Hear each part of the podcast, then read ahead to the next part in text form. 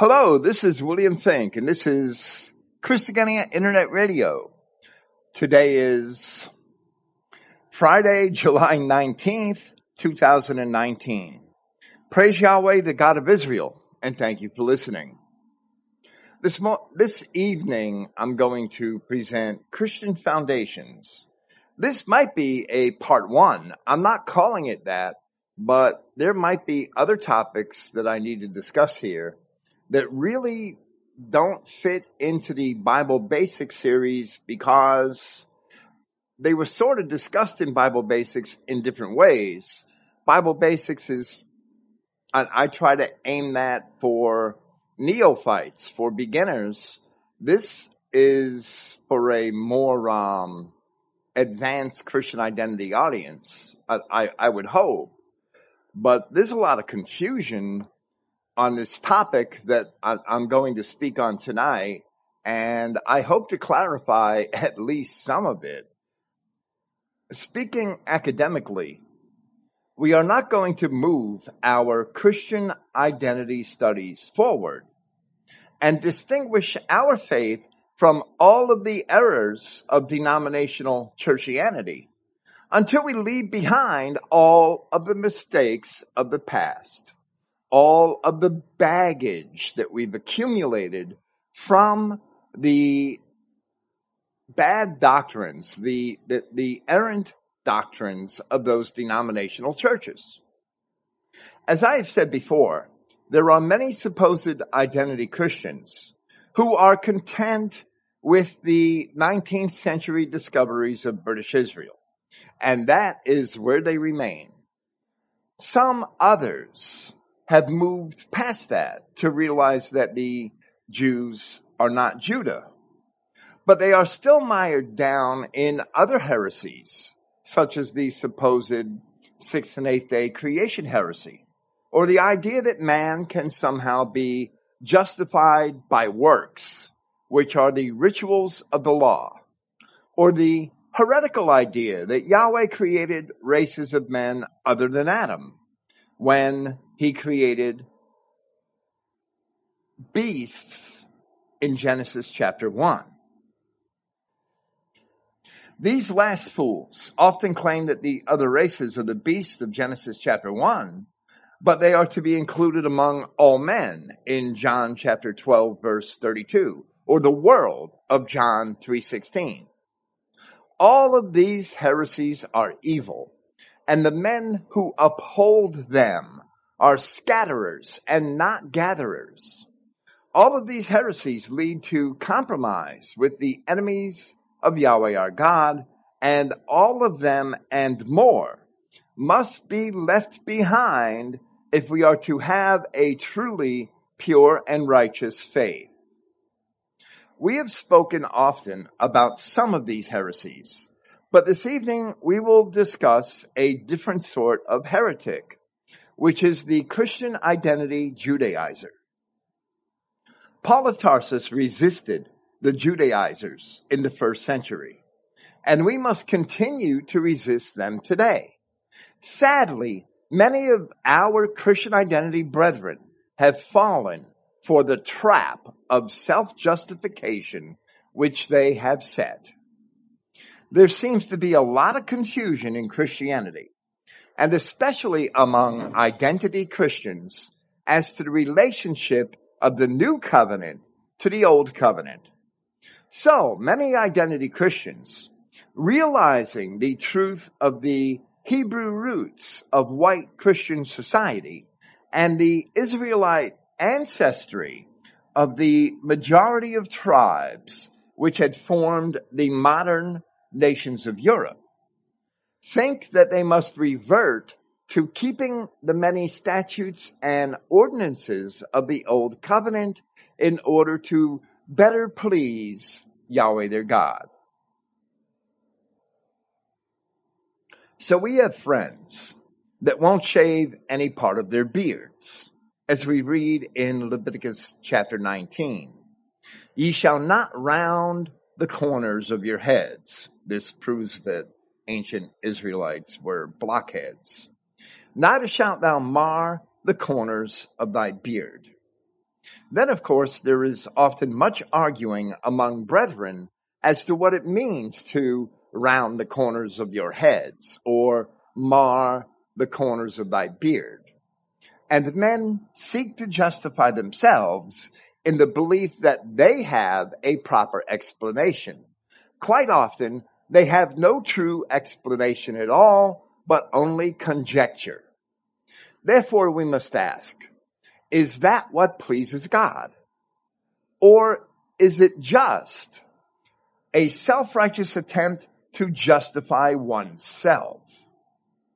Some of our friends will choose out particular laws, ostensibly only those which they think that they can or should keep, and then they willfully ignore others. We have one friend and it's this particular friend that was actually the spark which urged me to produce this podcast, even though I'm about six months late. We have one friend that claimed to keep all of these laws. But when we saw pictures of him in social media, we had never seen fringes with blue ribbons on his garments. But the same law that states neither shalt thou mar the corners of thy beard, also instructed Moses in Numbers chapter 25 to speak unto the children of Israel and bid them that they make them fringes in the borders of their garments throughout their generations and that they put the fringe of the borders, put upon the fringe of the borders a ribbon of blue and it shall be unto you for a fringe, that ye may look upon it and remember all the commandments of Yahweh and do them, and that ye seek not after your own heart and your own eyes, after which you used to go a whoring, that ye may remember and do all of my commandments and be holy unto your God. So, if you refuse to trim the edges of your beard, but on the other hand, you are not wearing these blue ribbons as fringes on your garments. How are you keeping the law? Then if you decide to wear blue fringes, what about where it says in Exodus chapter 35 in verse 3 that ye shall kindle no fire throughout your habitations upon the Sabbath day? Therefore, if you have a gas stove with a pilot light, or even any type of light bulb or lantern, you have a fire kindled in your home. The same is true of any type of furnace or hot water heater. So, in the middle of winter, you better turn it all off before the start of the Sabbath. Then, perhaps, one electrical appliance which remains on can technically be construed as a kindled fire, no matter how small the electrical current is within its circuits. So you had better unplug everything and remove all of your batteries from all of your toys. Put your cell phone in storage on the Sabbath outside of your home because the screen lights up and the batteries are often not removable. Now, is it evident how hard it may be in today's modern society to live up to all of the precepts of the law?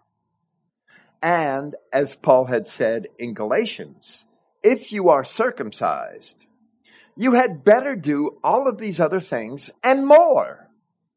Although we understand that a little differently in the King James Version, Paul said in Galatians chapter 5, For I testify again to every man that is circumcised that he is a debtor to do the whole law. But in our Christogenea New Testament translation, we read the verb in that passage more precisely of a man who gets himself circumcised thinking that by his circumcision he would be justified. And that is what the Judaizers were teaching in Paul's day. So if you get yourself circumcised on account of the law or on account of the covenants, you better never have a fire in your home on the Sabbath day. For this same reason, and you better wear blue fringes on your garments. For this same reason, the apostle James wrote in chapter two of his epistle, for whosoever shall keep the whole law and yet offend in one point, he is guilty of all. I'm quoting strictly from the King James Version this evening so that nobody could say that I'm twisting scriptures with my own peculiar translation, even though I know that's not true. Attempting to demonstrate one's righteousness by claiming to keep the law and not keeping the whole law, one is a hypocrite. And according to James, one is guilty of all. One is guilty of violating all of the law.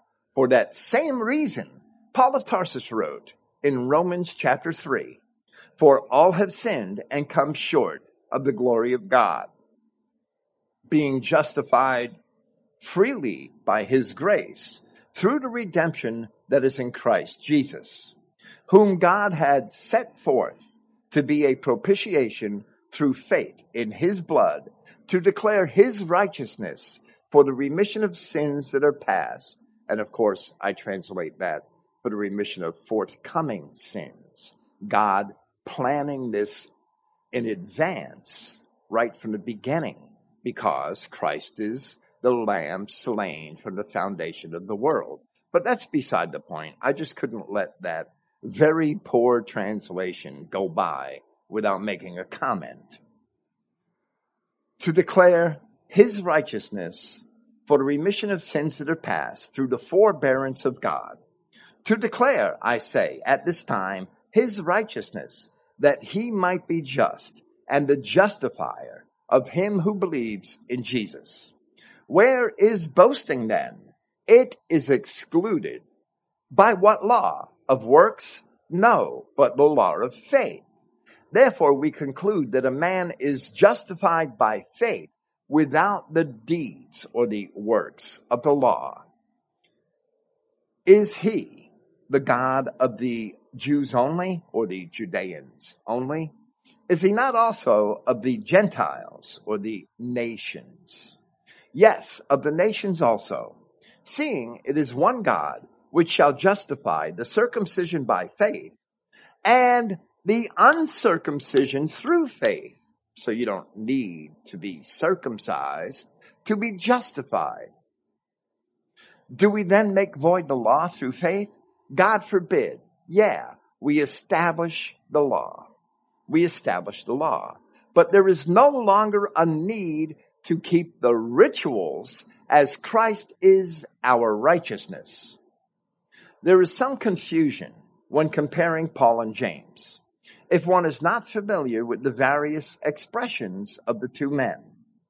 In our commentary on Galatians chapter 2, which we gave here four years ago this month, we demonstrated that in Paul's writing, the phrase works of the law, or sometimes, as it is in the King James Version, deeds of the law, are the rituals and other ceremonial ordinances of the Old Covenant law, such as those governing one's appearance and certain aspects of behavior apart from morality.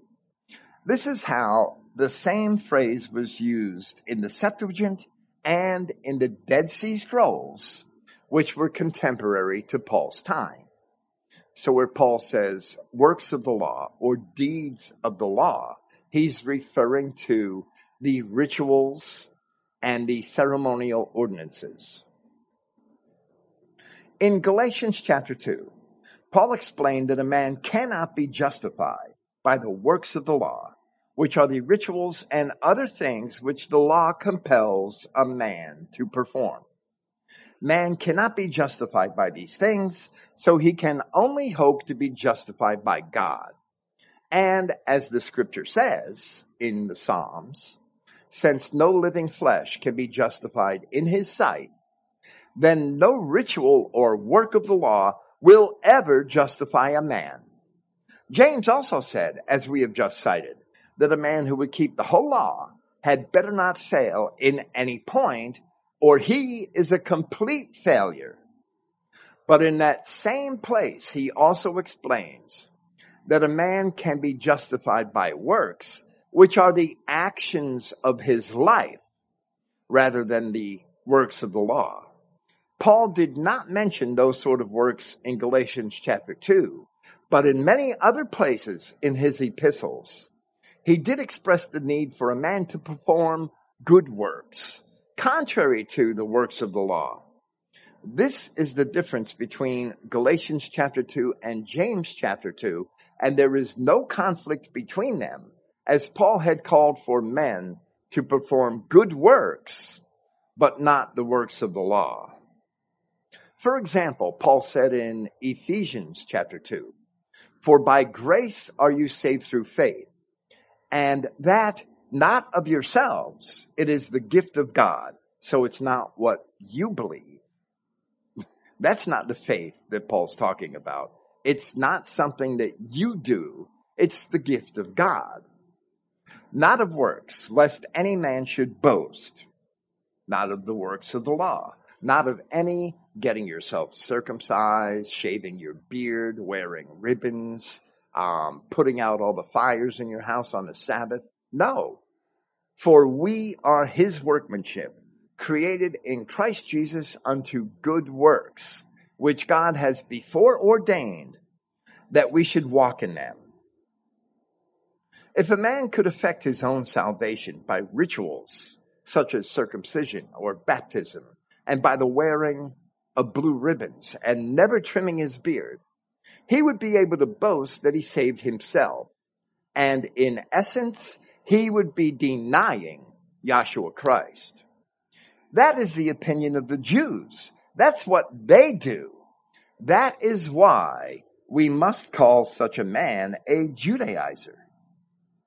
They're following the mode of thought of the Jews that they didn't need Jesus. They hated Jesus. They could save themselves by keeping the law, which they never kept. And Paul said that those who would have you to be circumcised never kept the law themselves. When Christ was asked by a certain young man, as it is recorded in Matthew chapter 19, Good master, what good thing shall I do that I may have eternal life?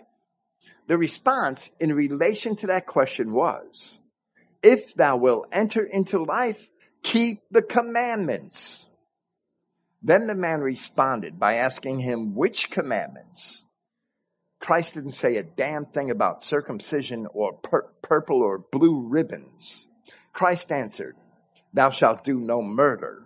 Thou shalt not commit adultery. Thou shalt not steal. Thou shalt not bear false witness. Honor thy father and thy mother, and thou shalt love thy neighbor as thyself. And of course, this is references. Most of these are a reference to the Ten Commandments and then thou shalt love thy neighbor as thyself is something apart from the Ten Commandments, which is found, I believe, in Leviticus chapter 19, perhaps. Now, this keeping of the commandments is sufficient if one loves Christ.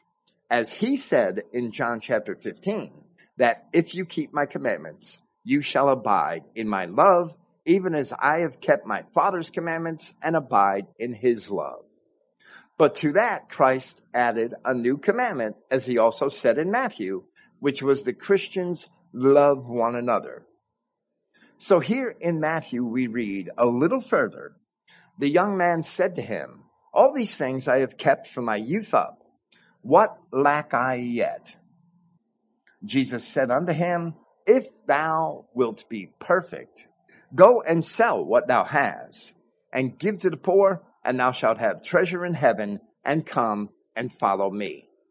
And these were the sort of works which James had described by which a man could be found to be righteous. And therefore, Paul also had wrote in Hebrews chapter 10, and let us consider one another to provoke unto love and to good works.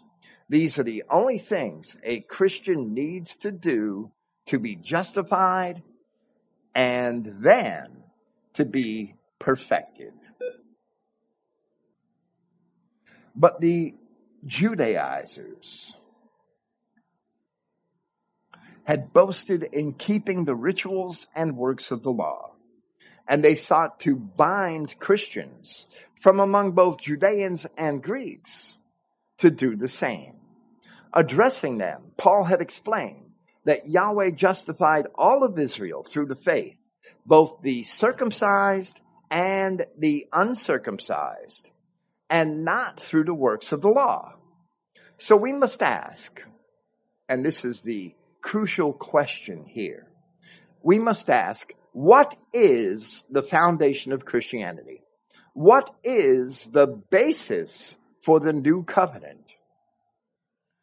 The greater context of his epistle to the Romans, and especially chapters 1 through 4, shows that Paul was indeed speaking to an audience comprised entirely of Israelites, either the circumcised Israelites of Judea or the uncircumcised Israelites of the nations, of the ancient dispersions.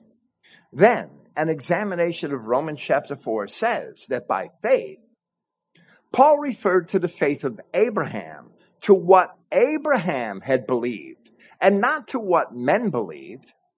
So he wrote, and I'll quote from Romans chapter 4 verse 6.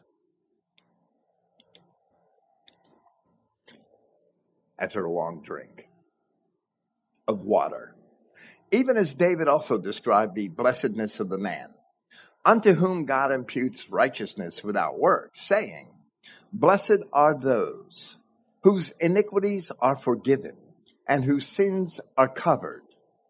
Blessed is the man to whom the Lord will not impute sin. Then Paul asks a rhetorical question.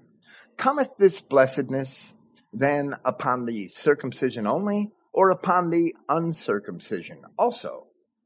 For we say that faith was reckoned to Abraham for righteousness. How then was it reckoned?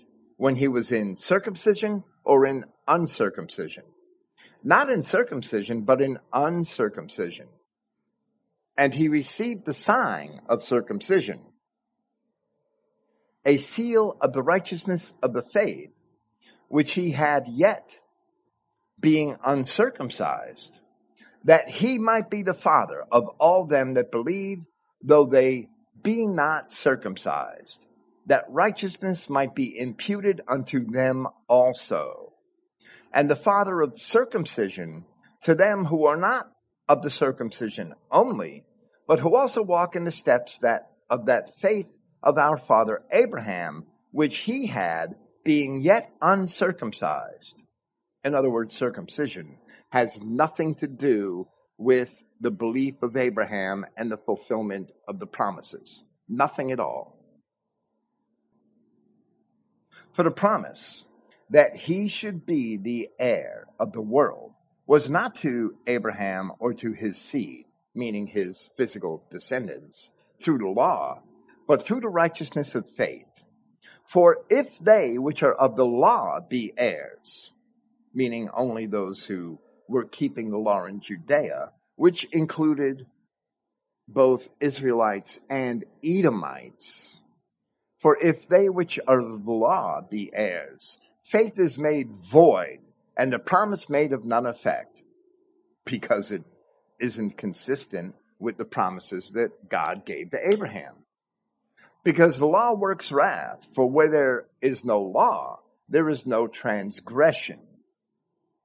Therefore, it is of faith that it might be by grace or favor to the end the promise might be sure to all the seed, not to all people of all nations. Nobody's becoming Abraham's seed here. This is only for Abraham's seed, and a lot of them, the majority of them, were not circumcised because they were the Israelites of the captivities and the early migrations, and they dropped circumcision. The children of Israel leaving Egypt, if you go back and read the Exodus account, they were not circumcised. They were not being circumcised in Egypt. They dropped it. Moses circumcised them all at Sinai. And then they weren't circumcised again until the 40 years of wandering in the desert. And after Joshua brought them into the land of Canaan, Joshua was told to circumcise them all again because the people born in the desert were not circumcised. So anyone of Israel who departed from Egypt, those Trojans and those Danaan Greeks that departed from Egypt and didn't go with Moses, but left by sea, they would not have been circumcised because it's very clear in the Exodus accounts that the Israelites were not being circumcised in Egypt. In spite of what Yahweh told Abraham in Genesis chapter 17. And we're going to see the truth of that momentarily, or at least throughout this program. Therefore, it is of faith that it might be by grace to the end. The promise might be sure to all the seed, not only to that which is of the law, but also to that which is of the faith of Abraham, who was the father of us all. Paul said that the promise is sure to all those who are of the faith of Abraham. To understand that, you have to know what Abraham believed. And as I love to say, Abraham did not believe in niggers. Abraham did not believe in chinks. Abraham did not believe in Latin American squat monsters or American prairie niggers. Abraham believed what Yahweh told him, that his seed his offspring were going to inherit the world. That's the world of John 3:16. But to that also which is of the faith of Abraham, which is of what Abraham believed, who is the father of us all, as it is written, I have made thee a father of many nations. Before him whom he believed, even God, who quickens the dead and who called things which be not as though they were. In other words, Yahweh God in his word spoke of those many nations as if they were a reality before they came into existence because they were to come from Abraham's descendants who against hope believed in hope that he might become the father of many nations and this proves the Catholic Church to be wrong on all points very simply. According to that which was spoken, so shall thy seed be. The Catholic Church, the denominational churches teach that strangers will become Abraham's seed. That's a lie. Or that Christ is Abraham's only seed. That's a lie. It's Abraham's seed that would have become many nations, and they have the promise. That's what Paul's explaining here. And the promise is sure to them, whether they're of the law or whether they're of the scattered Israelites who never kept the law, who were never circumcised. Because Abraham believed Yahweh, Yahweh promised to justify Abraham's seed. If one is of that seed, as the promises were passed on through Jacob, then one is justified in Christ. Later, in Romans chapter 7, Paul explained that Christ had to die to free the wife, the bride of Yahweh, from the penalties of the law by which she was liable to death.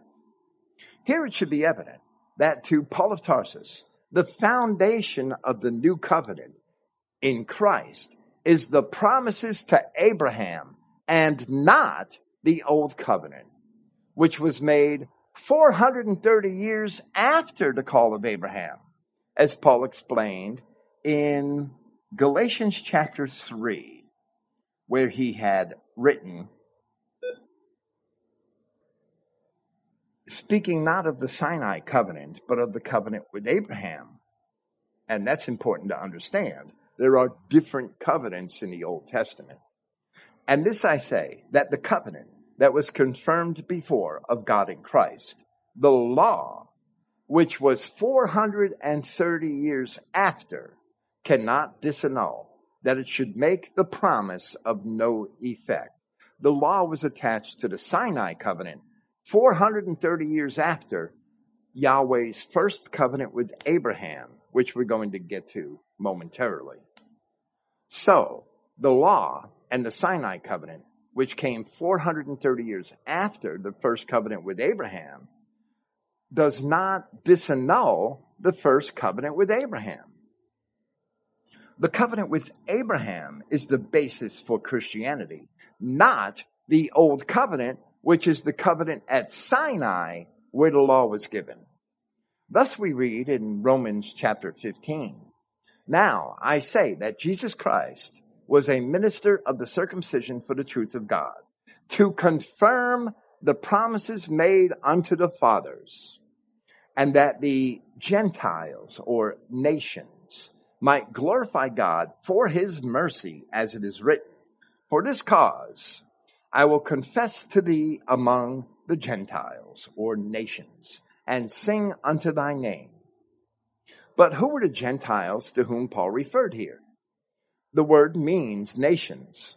Notice that the King James Version did not translate the same word as Gentiles in Romans 4:17, which by itself should betray the dishonest use of the term. Paul had already explained in Romans chapter 4 that the nations of the promises were those nations which had come from the seed of Abraham. So here, we cannot imagine that he refers to any other nations but those.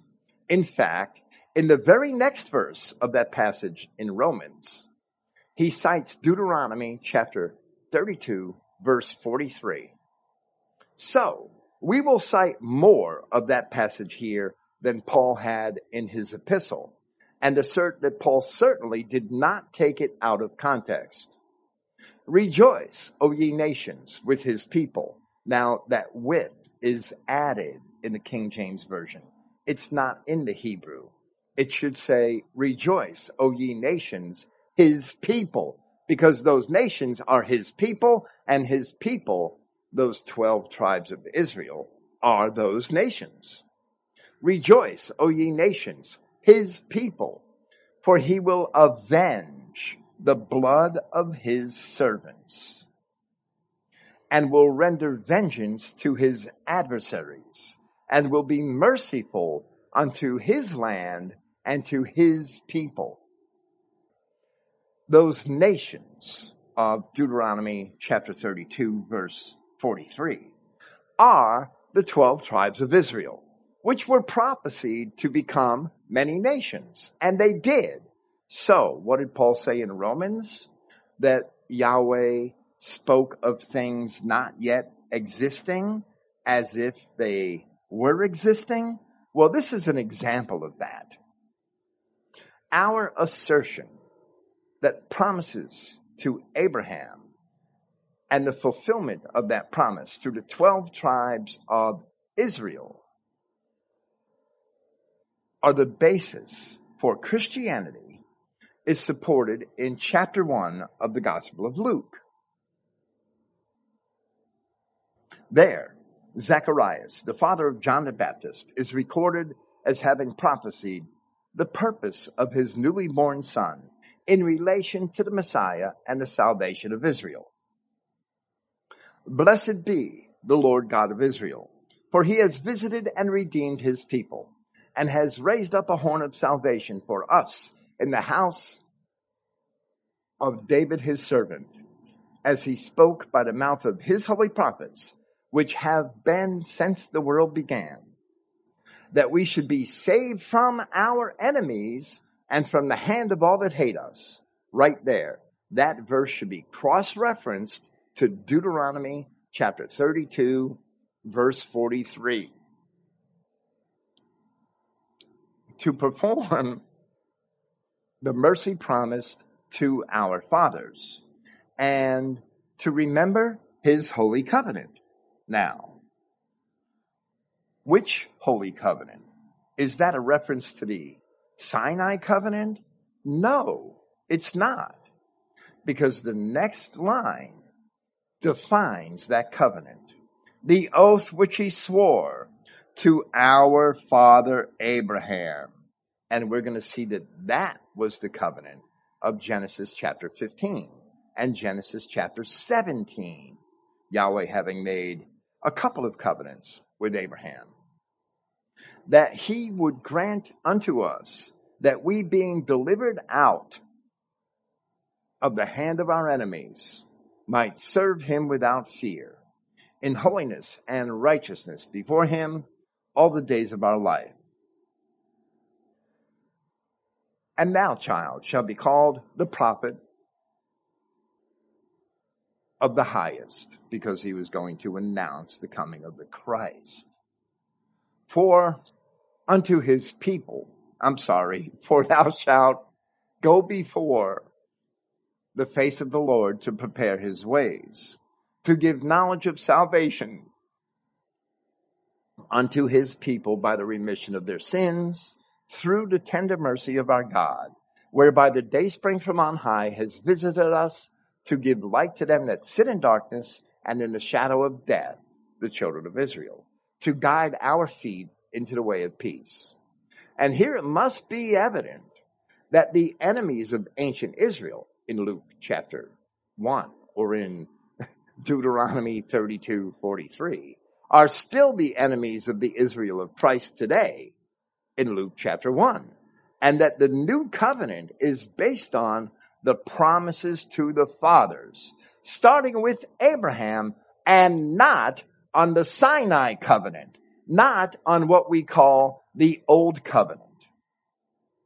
Paul himself upheld this concept once again in Hebrews chapter 6. For when God made promise to Abraham, because he could swear by no greater, he swore by himself, saying, Surely blessing I will bless thee, and multiplying I will multiply thee. And so, after he had patiently endured, he obtained the promise. For men verily swear by the greater, and an oath for confirmation is to them an end of all strife. In other words, Paul's saying there should be no question here. Wherein God, willing more abundantly to show unto the heirs of the promise, heirs, plural. Jesus is not the heir to the promise. The heirs are plural. The immutability of his counsel confirmed it by an oath that by two immutable things in which it was impossible for God to lie, we might have a strong consolation who have fled for refuge to lay hold upon the hope set before us, which hope we have as an anchor for the soul, both sure and steadfast, and which enters into that within the veil, whither the forerunner is for us entered, even Jesus, made a high priest forever after the order of Melchizedek. With this we should know there is no turning back to the old covenant, which is the Sinai covenant. Christianity is not based on the Sinai covenant. It's based on, according to Paul in Hebrews, according to Paul in Romans, according to Luke and Zacharias, the father of John the Baptist, in Luke chapter 1, the new covenant is based on the, the initial promises to Abraham and the covenants God made with Abraham. The old covenant was hopelessly broken 2,500 years ago. Yahweh himself announced this in Zechariah chapter 11. And when I say old covenant, I'm referring to what we call the Sinai covenant, the giving of the law, and the creation of the kingdom period. Yahweh himself announced the breaking of the old covenant in Zechariah chapter 11. There, he referred to the children of Israel as the flock of slaughter, because they were under the penalty of death for the fornications and idolatries, which caused him to send them into captivity in the first place. Once again, in Romans chapter 7, Paul had explained how that penalty of death was lifted, as that is why Christ had to die for our sins. So, speaking of the ongoing punishment of Israel and Judah, the word of Yahweh said in Zechariah, Then I said, speaking to the flock of the slaughter, Then I said, I will not feed you. That that dies, let it die. And that that is to be cut off, let it be cut off. And let the rest eat every one the flesh of another. Pretty cruel punishment. Pretty heinous crimes. And I took my staff, even beauty, and cut it asunder, that I might break my covenant which I had made with all the people, the only covenant Yahweh made with all the people was the Sinai covenant. And it was broken in that day. So that the porter flock that waited upon me knew that it was the word of Yahweh. And I said unto them, if you think good, give me my price, and if not, forbear. So they weighed for my price 30 pieces of silver. This is how they get back into his favor. This is a reference to the 30 pieces of silver, which were used to bribe Judas Iscariot to betray the Christ. And Yahweh said unto me, Cast it unto the potter, a goodly price that I was priced at by them. And I took the thirty pieces of silver and cast them to the potter in the house of Yahweh. Then I cut asunder my other staff, even bands, that I might break the brotherhood between Judah and Israel. Now, that brotherhood was going to be restored as it's prophesied in Ezekiel chapter 37. And in Ezekiel chapter 37, we see that Israel and Judah would once again be made one stick. And that also is in Christ. Because at the end of Ezekiel chapter 37, after it says that Israel and Judah will be made one stick, there's a promise of a new covenant. If Yahweh himself announced that he had broken the covenant, by which he could only be referring to the old or Levitical covenant made at Mount Sinai, then how can any man pretend to return to it? What man can make a covenant with God and expect him to be bound thereby? That is the uttermost foolishness and the concept must be purged from Christian identity because it's Jewish. But one must ask, can the old covenant be broken? And if so, then on what terms? Many identity Christians are quick to point out that the terms of many of the old covenant laws are forever, as we see in many laws that it shall be a statute forever throughout your generations in all your dwellings. But what those identity Christians are missing are the original conditions of the entire covenant and the giving of the law, which is set forth at the beginning in Exodus chapter 19, verse 5. Now therefore, if, if, that's a big word, if you will obey my voice indeed, and keep my covenant. Then you shall be a peculiar treasure unto me above all people, for all the earth is mine. And you shall be unto me a kingdom of priests and a holy nation. These are the words which thou shalt speak unto the children of Israel. Zechariah 11, the covenant he made with all the people. The entire old covenant was contingent upon whether the children of Israel would be obedient. they failed to be obedient. And after 700 years of patience, Yahweh began to cast them out into the captivities. Then, after 900 years, as the time of Zechariah was about 520 BC, Yahweh finally announced that he broke the covenant that they had been transgressing and had broken for centuries. So at that point, forever was not forever anymore because they didn't live up to that if. If you will obey my voice. The Sinai covenant and the Levitical law in the kingdom period was the way that Yahweh chose to preserve the seed of Abraham in fulfillment of the promises in ancient times.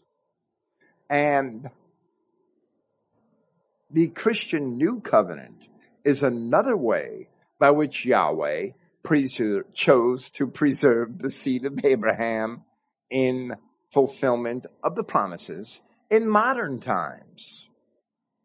Both of these dispensations were planned from the foundation of the world as Christ is the lamb slain from the foundation of the world. So long before the children of Israel were told in Zechariah that the old covenant was broken, Yahweh made the announcement that there would be a new covenant. For example, in both Ezekiel chapter 37 and in Jeremiah chapter 31. Therefore, the passing of the old covenant is obvious in the promises of a new covenant that long preceded the rather explicit announcement of the breaking of the old covenant in Zechariah by Yahweh God himself. In Jeremiah chapter 31, we see the principle and explicit promise of a new covenant.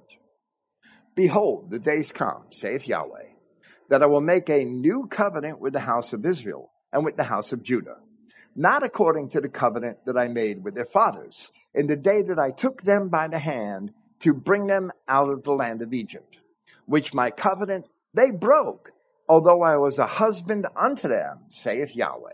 So here Yahweh acknowledges that the children of Israel broke the Sinai covenant. But he doesn't announce that he broke it for another perhaps 80 to 100 years. Jeremiah might be writing here somewhere between, because the books of Jeremiah are out of order, and that could be proven, somewhere between 600 and 580 BC. And the announcement in Zechariah is somewhere around 520 BC, maybe 515 BC. But this shall be the covenant that I will make with the house of Israel. After those days, saith Yahweh, I will put my law in their inward parts and write it in their hearts. And I will be their God, and they shall be my people. And they shall teach no more every man his neighbor and every man his brother, saying, Know Yahweh, for they all shall know me, from the least of them unto the greatest of them, saith Yahweh. For I will forgive their iniquity and will remember their sin no more, being Yahshua Christ. And with this, we must ask, what law is written in our hearts? Not to steal or murder or fornicate or commit adultery or cheat our brethren? Or is it written on our hearts to sew blue ribbons onto the fringes of our garments, cut off our foreskins, and let our beards grow wild? The new covenant is not according to the old covenant, which the children of Israel had broken. And therefore, we are no longer under the many ordinances or statutes of the old covenant, which either necessitated the intervention of a Levitical priest or governed the national conduct of the people. For example, how they dressed and how they conducted their civic duties. Ancient societies did indeed regulate how their citizens dressed, a phenomenon which is as recent as the Roman Empire. In Rome, every citizen of Rome could only wear a white toga. It had to be a white toga. It couldn't be a green or a blue or an orange toga. Niggers would have hated Rome. Priests could wear purple borders on their togas. Only a king could wear a purple toga or a purple garment. If a man came out onto the streets of Rome in a blue or a green toga, the citizens of Rome probably would have stoned him or crucified him because that man would have been seen as elevating himself above the other citizens, which is why all Roman citizens always wore just white togas. They were acknowledging that they weren't any different than their fellow citizens. Democracy at its finest, I guess. The new covenant is according to the laws written on our hearts and not in the pages of Leviticus and Deuteronomy. We have moral laws written on our hearts, reflected in the basic Ten Commandments, and not in the many legalisms and odd interpretations which result from looking at these ancient ordinances through the, through the perspective of our own modern society. In other words, we can't even properly understand half of that. We can't. That those passages about rounding the corners of, the, of your hair or making um, fringes on the borders of your garments and, and then putting a blue ribbon on it.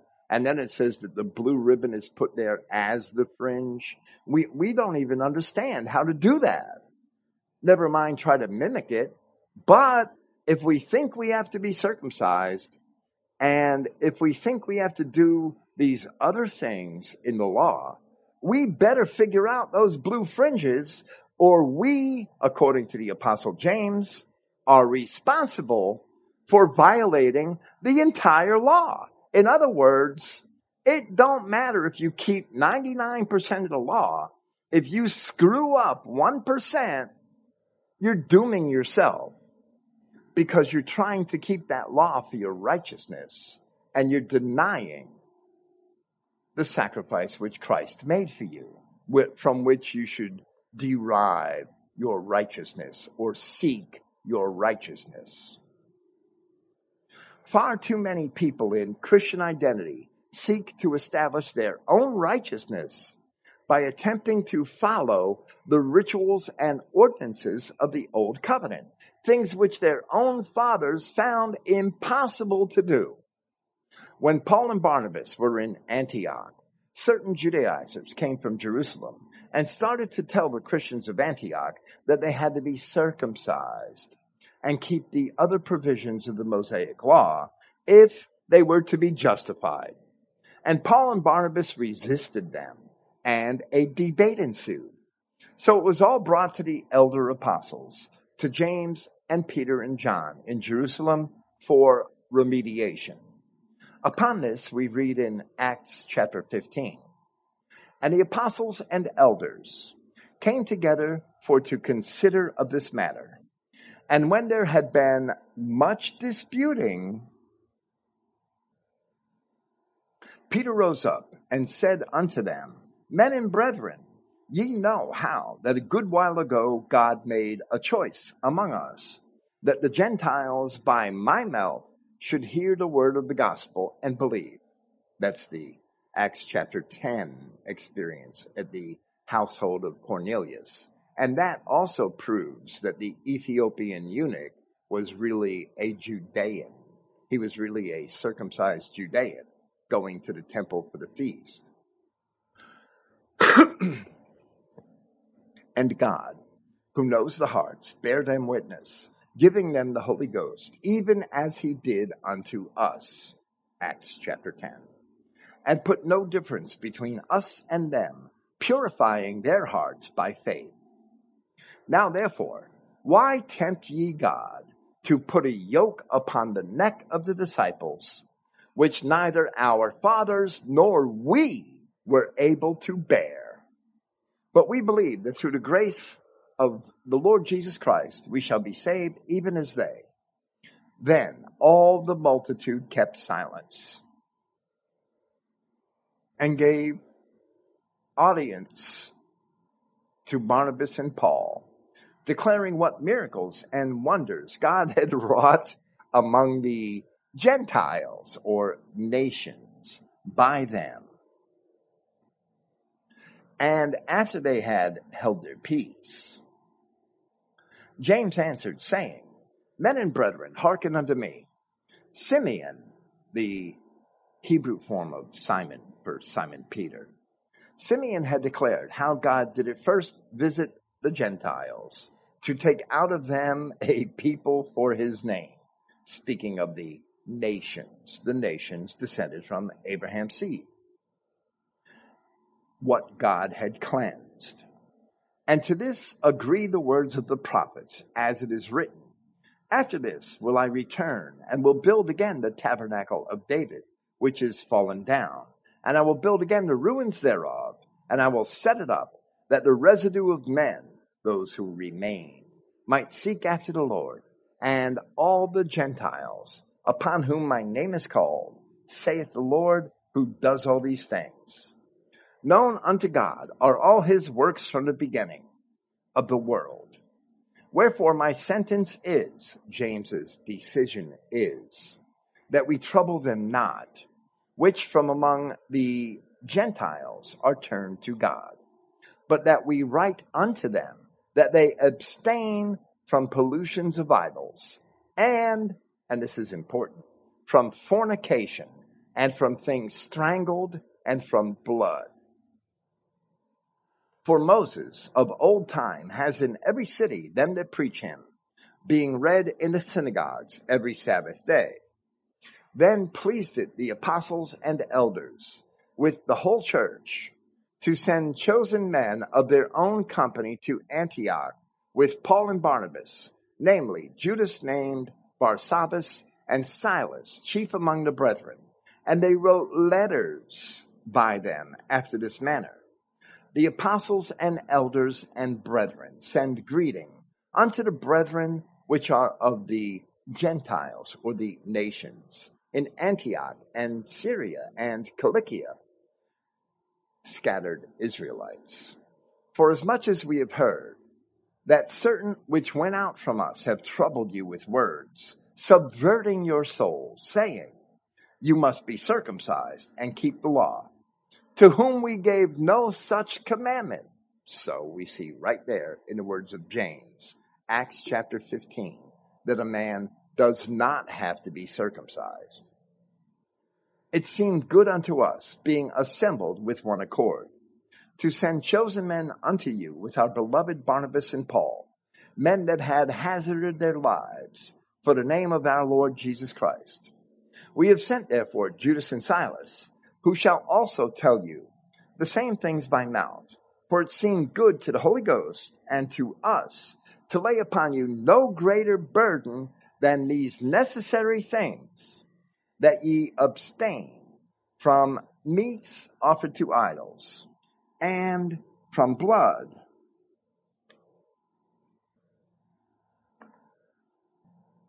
And from things strangled, and from fornication, from which if you keep yourselves, you shall do well. Fare ye well. And that's the end of James's decision.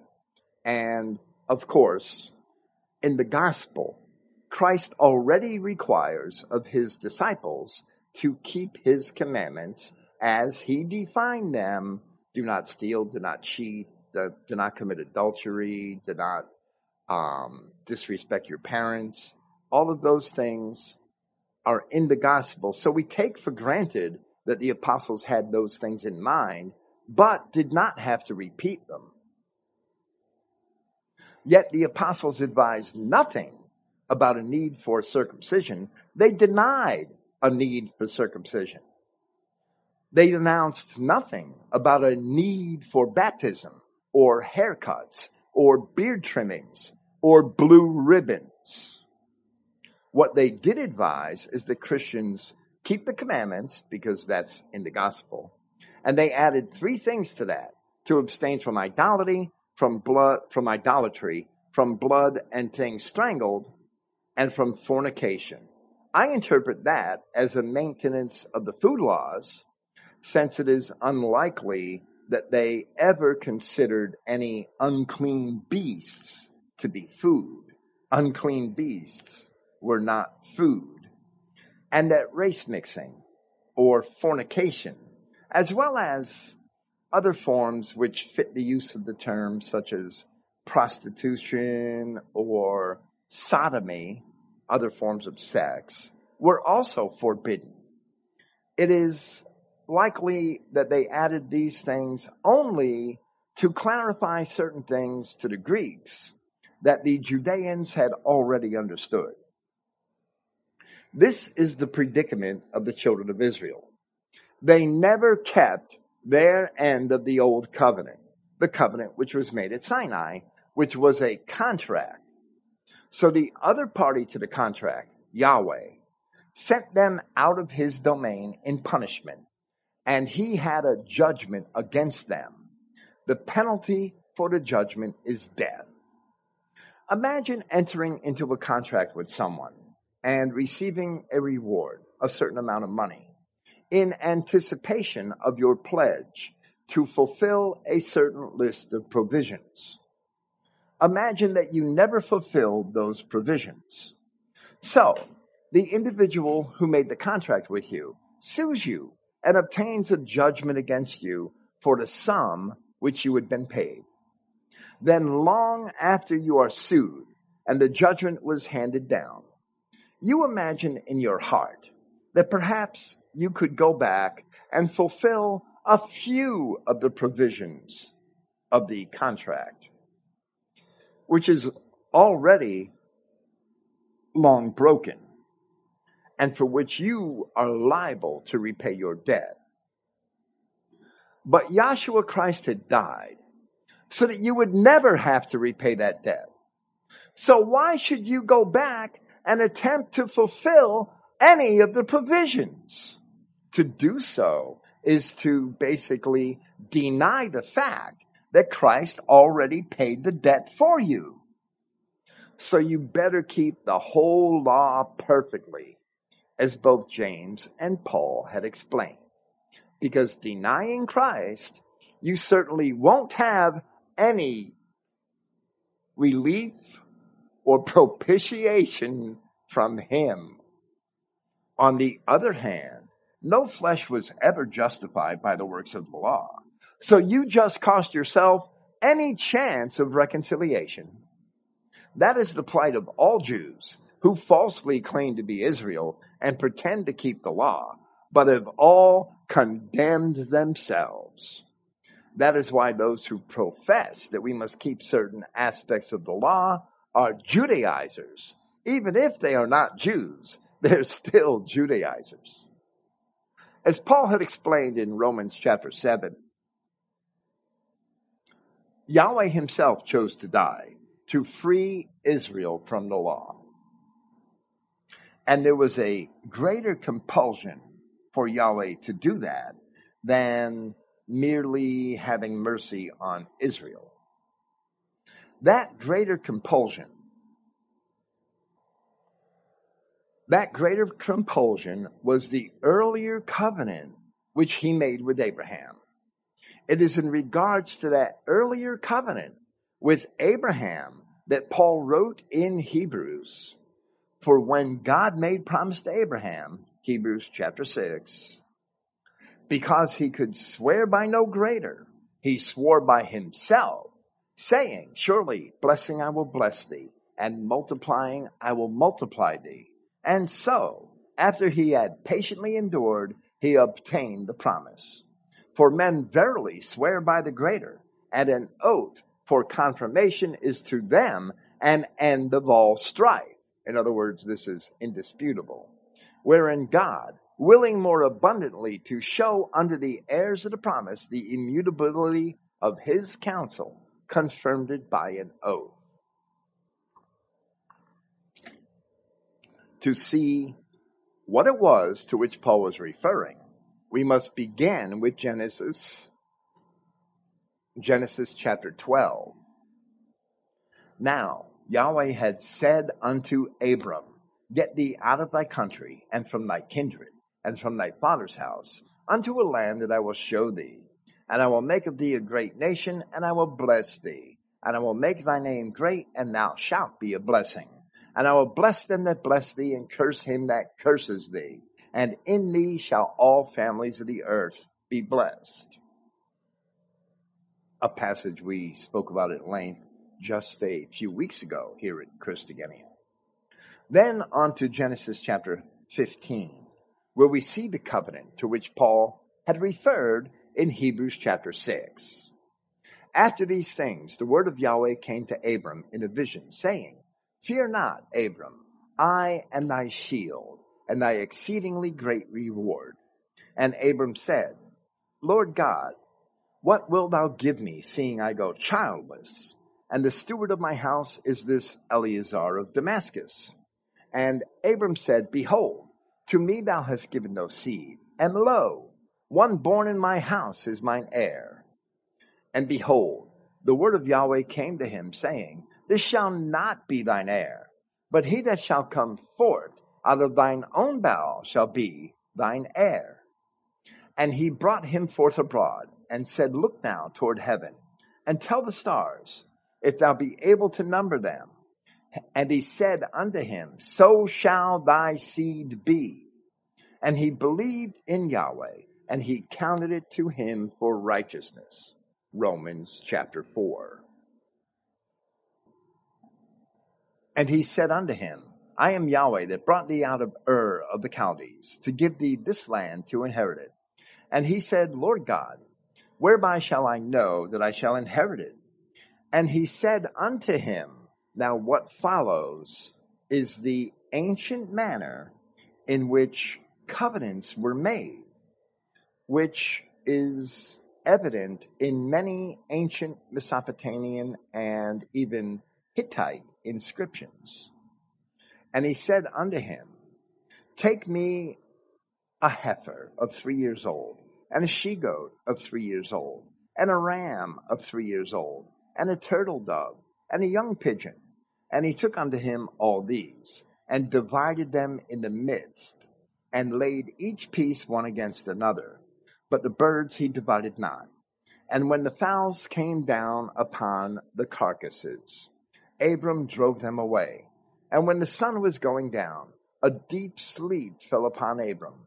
And lo, an horror of great darkness fell upon him and Yahweh passed through the divided animals. And we know, even though it doesn't say it explicitly here, we know that that was how covenants were made in the ancient world, in the world of Abraham's time. This is the faith of Abraham to which Paul also referred in Romans chapter 4, where it reads, Look now toward heaven and tell the stars, if thou be able to number them. And he said unto him, So shall thy seed be. And he believed in Yahweh and he counted it to him for righteousness.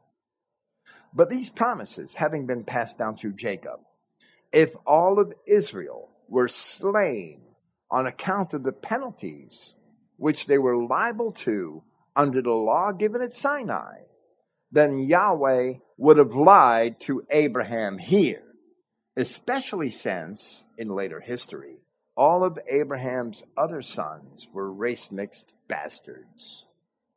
That is why Paul said in Hebrews chapter 6 that Yahweh could not lie here, as it was an oath which he swore upon himself when he passed through the divided portions of the animals.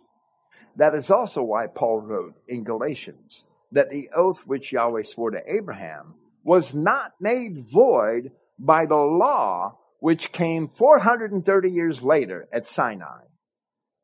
The Sinai covenant was forever based on conditions which Israel failed to fulfill. So it was irreparably broken. This Abrahamic covenant has no conditions. Nothing was required of Abraham and therefore it will never be broken. The basis of Christianity is in this Abrahamic covenant, not in the Levitical or Sinai covenant. This covenant was added to later, where Yahweh made another covenant with Abraham, and that covenant had a condition, but it is an addition to this covenant, and it cannot break this covenant which was already made. So, in Genesis chapter 17, we read, And when Abram was 90 years old and nine, Yahweh appeared to Abram and said unto him, I am the Almighty God. Walk before me and be thou perfect. And I will make my covenant between me and thee, and I will multiply thee exceedingly. And Abram fell on his face, and God talked with him, saying, As for me, behold, my, co- my covenant is with thee, and thou shalt be a father of many nations.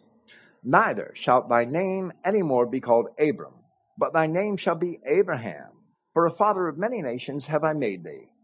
And I will make thee exceedingly fruitful, and I will make nations of thee. I don't know why they didn't call it all Gentiles here, because it's the same word. And kings shall come out of thee.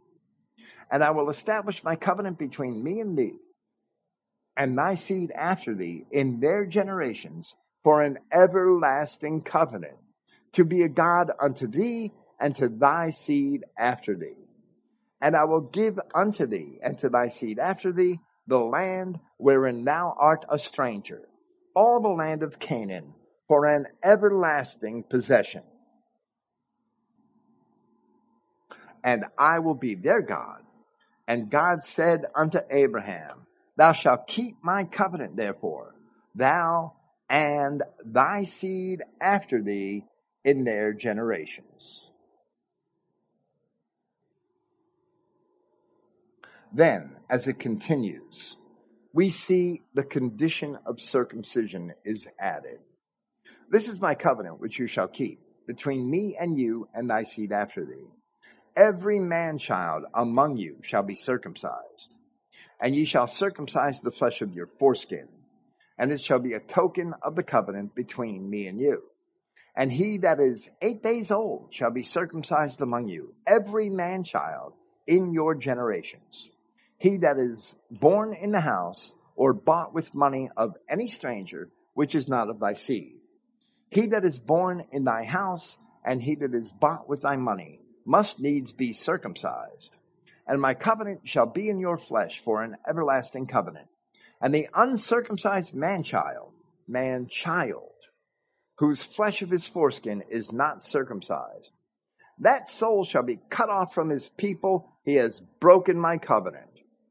You can't get circumcised at 40 and claim to be keeping this law or this covenant. Because if you're circumcised at 40, well, you were a man child for a long time, not circumcised. So when do you think you were cut off according to this covenant? Then Yahweh made an additional promise to Sarah, which is the promise which Paul explained in Romans chapter 9 had produced the children of the promise.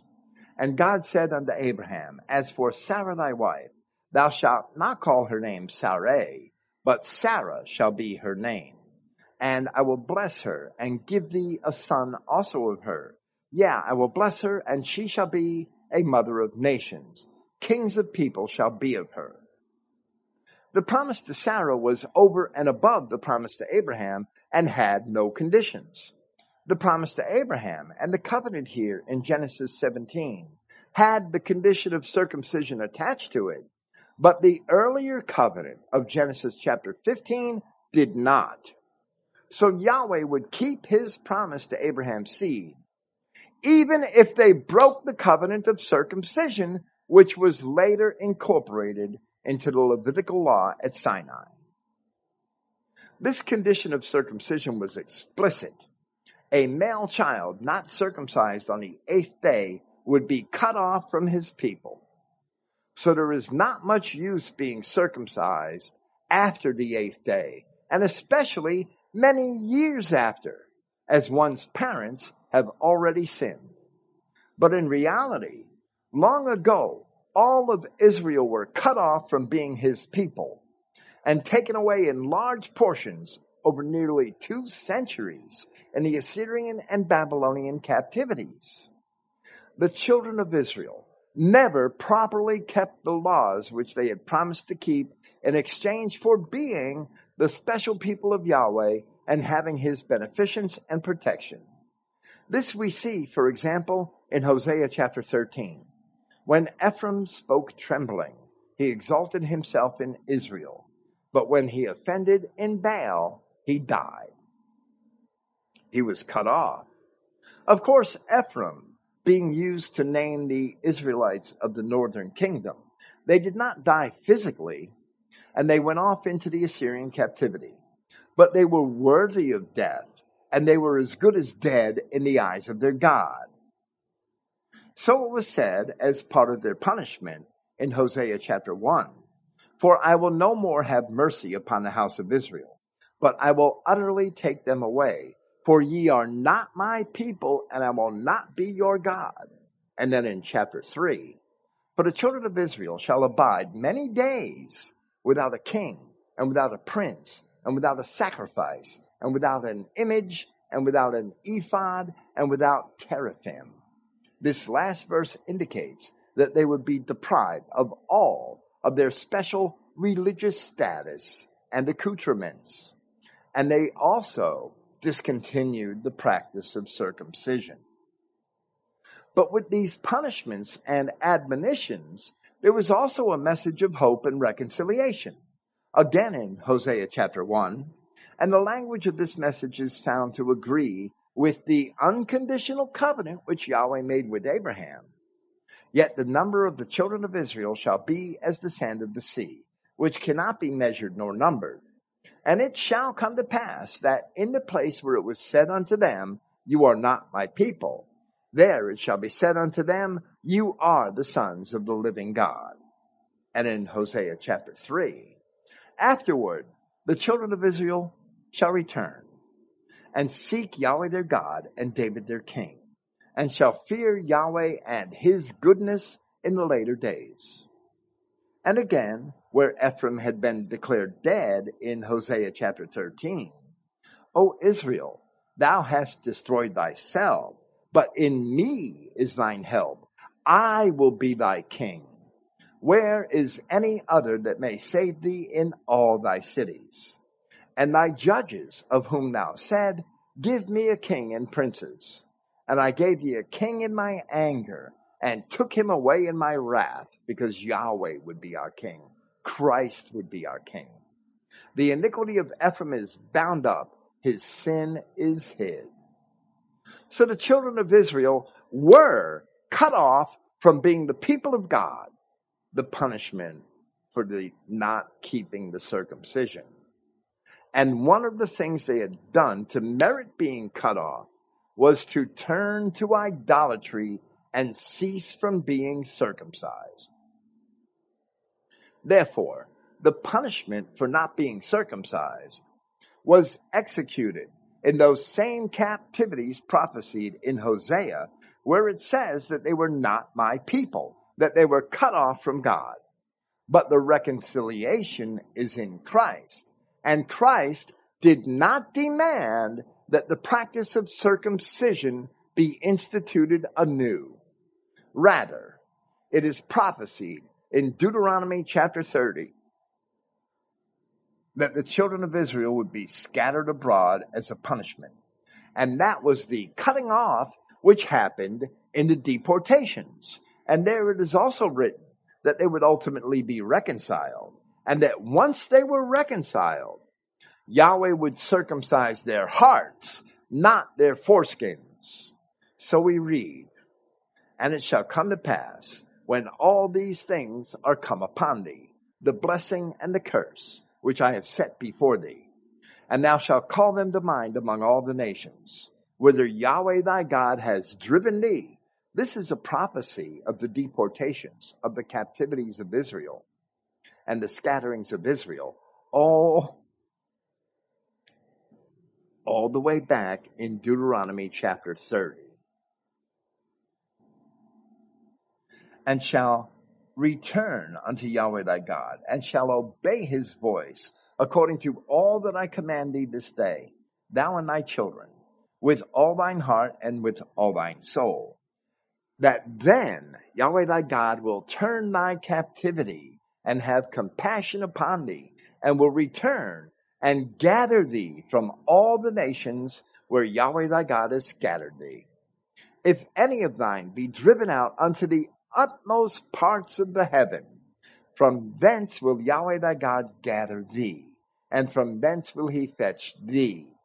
And Yahweh thy God will bring thee into the land which thy fathers possessed, and thou shalt possess it, and he will do thee good and multiply thee above thy fathers. And Yahweh thy God will circumcise thine heart and the heart of thy seed to love Yahweh thy God with all thine heart and with all thy soul that thou may live. And Yahweh thy God will put all these curses upon thine enemies and upon them that hate thee, which persecuted thee. Now we've come, now we've come full circle. So Yahweh would spare Israel on account of the promises to the fathers. And we come full circle once again to the basis of Christianity as it was described in the words of Zacharias in the Gospel of Luke, to perform the mercy promised to our fathers and to remember his holy covenant, which is the oath which he swore to our father Abraham, not to Moses, to Abraham, that he would grant unto us that we being delivered out of the hand of our enemies, Deuteronomy chapter 30, might serve him without fear, in holiness and righteousness before him all the days of our life. And it's repeated in Deuteronomy chapter 32. We also see that in the prophesied reconciliation, that circumcision is of the heart and not of the foreskin in Deuteronomy chapter 30. So we read in Colossians Colossians chapter 2, Paul's epistle to the Colossians. Beware lest any man spoil you through philosophy and vain deceit, after the tradition of men, after the rudiments of the world, and not after Christ. For in him dwells all the fullness of the Godhead bodily, and ye are complete in him, which is the head of all principality and power, in whom you are also circumcised with the circumcision made without hands. The circumcision made without hands. I can't stress that enough. That's that Deuteronomy chapter 30 circumcision of the heart. In putting off of the body of sins of the flesh by the circumcision of Christ, the circumcision of the heart that circumcision made without hands is the promise of Yahweh to reconcile himself to his people and to circumcise their hearts, which we have just seen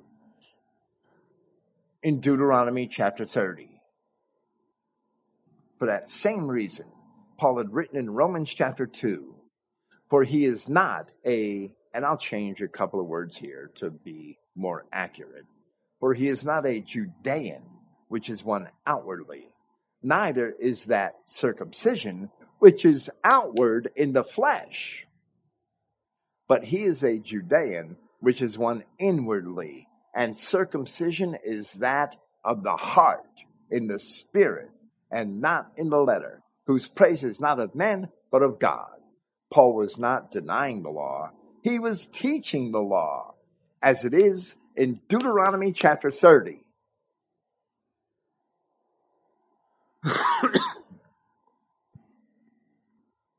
Yahweh God understood when he gave the law at Sinai.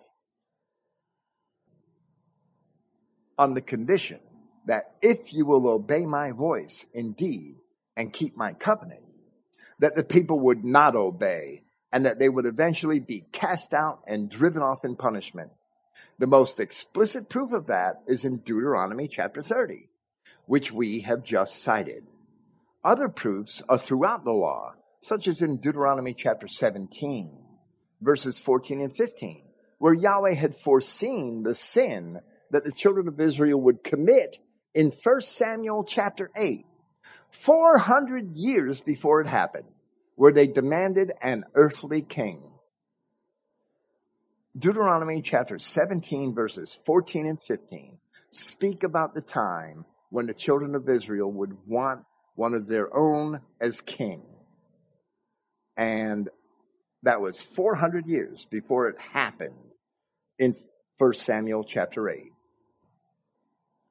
So while the while the original commandment of circumcision was forever, the Sinai covenant was forever if you will obey my voice, and forever ended for both when the children of Israel suffered the consequence of disobedience. In Christ, in their reconciliation, circumcision is of the heart. Now in Christ, God approves of the circumcision of the heart, and it is the circumcision of the heart which was prophesied to be the circumcision upon the reconciliation of his people Israel in Deuteronomy chapter 30. Of course, Deuteronomy is the law, and if anyone professes to keep the law, then they must recognize that law our fathers had already suffered the penalty of being cut off from their people as they also discontinued circumcision. We cannot justify ourselves now by returning and taking upon ourselves the conditions of the Genesis chapter 17 covenant or the Sinai covenant and the law of circumcision and circumcising ourselves after so many generations of our ancestors are already punished for departing from the law. And after Christ has already offered himself as their propitiation. The debt's already paid. Why are you cutting off your foreskin? That's crazy. You can't make it better. You can't make it better than Christ. So therefore now we can only be justified in Christ. And to do that, we must repent of our sins and return to Him on His terms and not on our own terms. Okay, Jesus, I believe you, but I think I gotta add to this shit and I gotta circumcise myself too. That's nuts. That's crazy. What are you trying to do to yourself? You trying to make yourself better than your brethren? You trying to tell Jesus that, okay, I'm going to accept what you did to me, but it's not quite good enough. So I'm going to do a little something for myself instead, right? Get out of here. That's crazy. What are you, an idiot? you got to be an idiot to believe you could do that. Christ does not require circumcision of the flesh. And that is clear in the mandates of the apostles handed down in Acts chapter 15 and in their epistles. So there is no compulsion for a Christian to be circumcised. There is also no compulsion for a Christian to do any of the hundreds of other ordinances in the law. Doing them may not condemn any of us, but it will certainly not justify any of us. We have justification free from the rituals and ordinances of the law. And for that reason, the apostles, Peter, Paul, and Jude, all, all wrote of the liberty which we have in Christ. And that liberty is reflected in their epistles as well as in the book of Acts.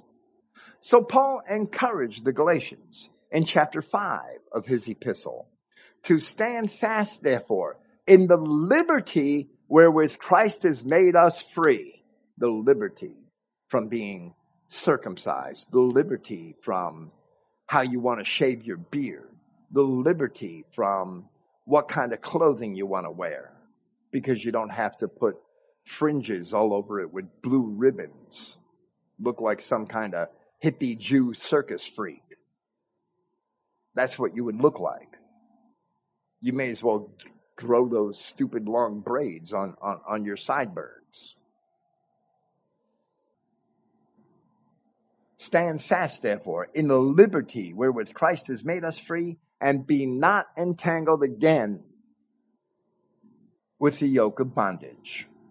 He was referring to the yoke of bondage of the Old Testament ordinances, which is how the apostle Peter had referred to the circumcision and other ordinances in Acts chapter 15, where he said, Now therefore, why tempt ye God to put a yoke upon the neck of the disciples, which neither us nor our fathers were able to bear. So later, in chapter 2 of his first epistle, Peter warned his readers to conduct themselves as free and not using your liberty for a cloak of maliciousness. In other words, the favor of Christ doesn't permit you to go commit sin but as the servants of God. Then, after warning that those who would endeavor to keep the law are guilty of the whole if they fail in one point, James said in chapter 2 of his epistle, For he that said, Do not commit adultery, also said, Do not kill. Now, if thou commit no adultery, yet if thou kill, thou art become a transgressor of the law so you speak, and so you do, as they that shall be judged by the law of liberty. For he shall have judgment without mercy that has showed no mercy, and mercy rejoices against judgment. So, the law of liberty is to keep the moral precepts of the commandments without having to follow the many ordinances by which the ancient Israelites were justified under the law, while also being granted mercy if one is merciful, which is an instruction in the parables of Christ. Identity Christians should be whole Bible Christians. And that is the original meaning and application of the words Orthodox and Catholic. We cannot deny our liberty by teaching our brethren that they must keep Levitical ordinances and ritual laws. We cannot accept our liberty by teaching our brethren that they have to keep those things. We're not accepting our liberty. We're not accepting the price that Christ paid to free us from the judgments of the law.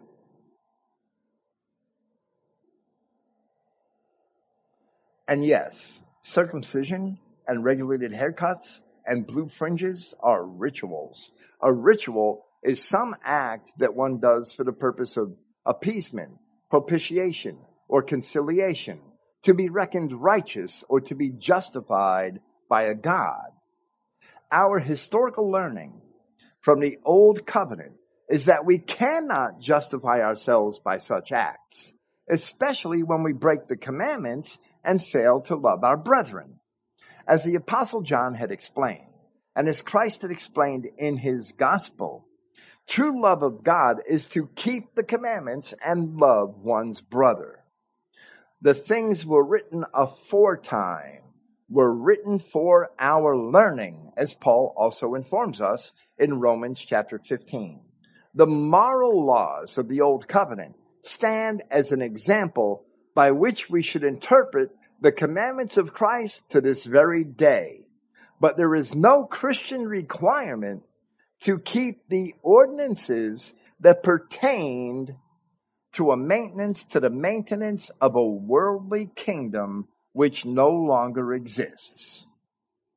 We do not have to keep any law that was dependent upon the Levitical priests. Christ is our priest, and he is not of the order of Levi, As Paul explained in Hebrews chapter 7, if therefore perfection were by the Levitical priesthood, for under it the people received the law, what further need was there that another priest should arise after the order of Melchizedek and not be called after the order of Aaron?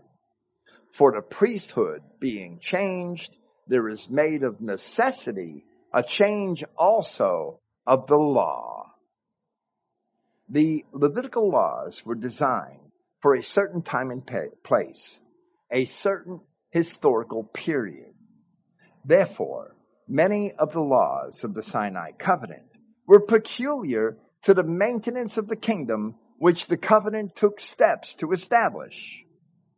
There was a cultural context and a purpose to them that is forever lost now or even by the time of Christ. So Paul had also explained that the Levitical covenant was fading and gone, vanishing away. This is found in Hebrews chapter 8. In that he says, a new covenant. He has made the first old. Now that which decays and waxes old is ready to vanish away. Yet to this day, men attempt to cling to certain of the Levitical laws,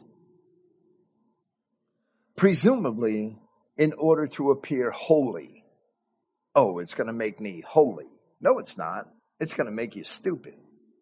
Ostensibly, men who seek to appear holy outwardly seek the approval of men or to vaunt themselves over their brethren. Appearing to be holy had failed our race 2,500 years ago as our ancestors did not act holy. That is part of the overarching lesson of the Old Testament that a man can never justify himself through works. But the New Testament tells us that if Christ has justified us, then we need not justify ourselves as there is no other way to be considered just in the eyes of God. No way at all. The only way for us to be considered just in the eyes of God is through accepting the blood of Christ and repenting of our sin. Rituals and ordinances have no place in Christian identity. But the Christian must keep the commandments, the moral laws of God. Thank you for listening. Praise Yahweh, the God of Israel. And good night. And I don't think I'm going to be able to play any music this evening. So I'm just going to close this up and cut back to the pre recorded programming that plays 24 7 on my streams. I know that is getting kind of stale and it's almost time for me to change it. Hopefully I'll get the time to do that soon. Praise Yahweh, the God of Israel, and the enemy of all Jews, niggers, squat monsters, Chinamen, whatever.